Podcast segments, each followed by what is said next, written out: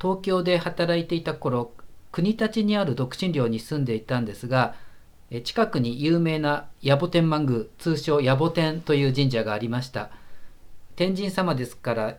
梅林があって毎年この季節1月半ばになると早くも梅の花がほころび始めて寒さはまだまだ厳しくなっていく中にももう春を感じられる、まあ、そういう雰囲気が好きでしばしば冬の野暮天を訪れました。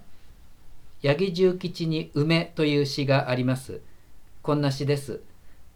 目が覚めたように梅にも梅自身の気持ちが分かってきてそう思っているうちに花が咲いたのだろう。そして寒い朝霜ができるように梅自らの気持ちがそのまま匂いにもなるのだろう、まあ、きっと私たちが本当に愛する生き方ができるんだとしたらきっとこういうふうになんだろうなと思わさせられます。寒い冬にもじっと立ち尽くしている梅ですが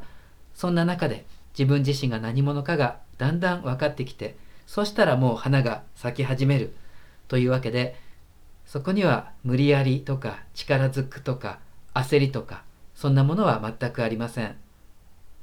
私たちだってそれまで私が知らなかった本当の私の姿それを知った時にやっとおのずと愛する生き方が始まるんだと思います。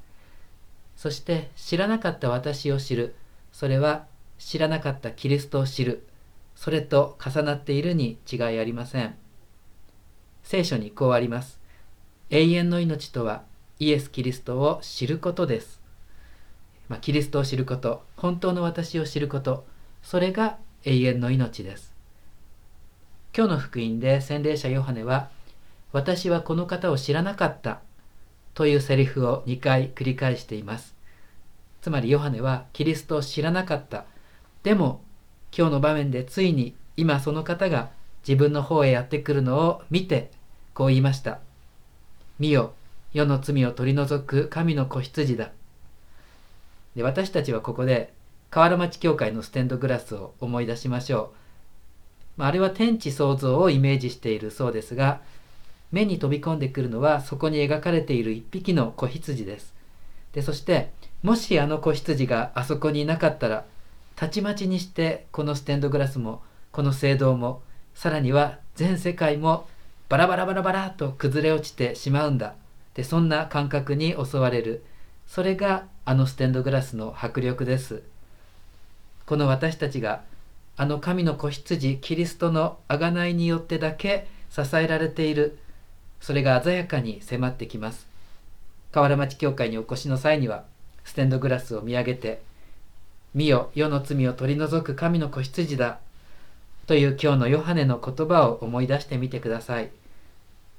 本当の自分を知る。それは自分があがなわれたものであることを知る。ということに他なりません。私たちは神の子羊キリストにあがなわれたから罪が許されたから本当の自分自身をもう知っているはずです。だからどんなに寒くても花が咲き始めます。誠の愛の生き方がもうこの私にも始まっています。